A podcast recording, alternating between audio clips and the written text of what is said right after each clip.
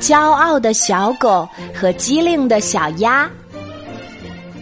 在动物王国里住着许多的动物，小狗、小鸭、大象伯伯，它们之间发生了一件有趣的事儿。我们一起来听听这个有趣的故事吧。一天，骄傲的小狗和机灵的小鸭一起出来玩儿。小狗得意地说：“小鸭，你敢和我比赛跑步吗？”不敢呀，我的小狗兄弟。小鸭子谦虚又客气的回答：“小不点儿，哼，不就是跑步跑得慢吗？不敢和我比，找借口呢。”小狗骄傲地说：“比就比，谁怕谁呀？”其实小鸭心里面也很想证明自己。他说：“不过呢，还要比一比游泳。”这难度高的项目，难度高，让我考虑考虑，好吧。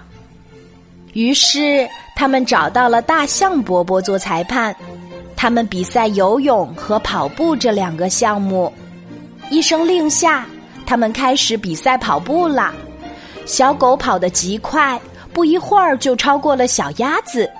小鸭一摇一摆的跑。就算它再怎么跑，再怎么用劲，也赶不过小狗呀。小狗成了跑步冠军，它高兴极了。该比游泳这个项目了。小鸭子在河里如鱼得水，一直往前游。小狗却很吃力的在游泳。最终，小狗体力不支落水了。大象伯伯和小鸭子急忙赶过来，把落水的小狗救了起来。小狗说：“经过这次比赛，我一定要改掉骄傲这个坏毛病。”是啊，小朋友，尺有所短，寸有所长，不要拿自己的长处跟别人的短处比，那是不对的哦。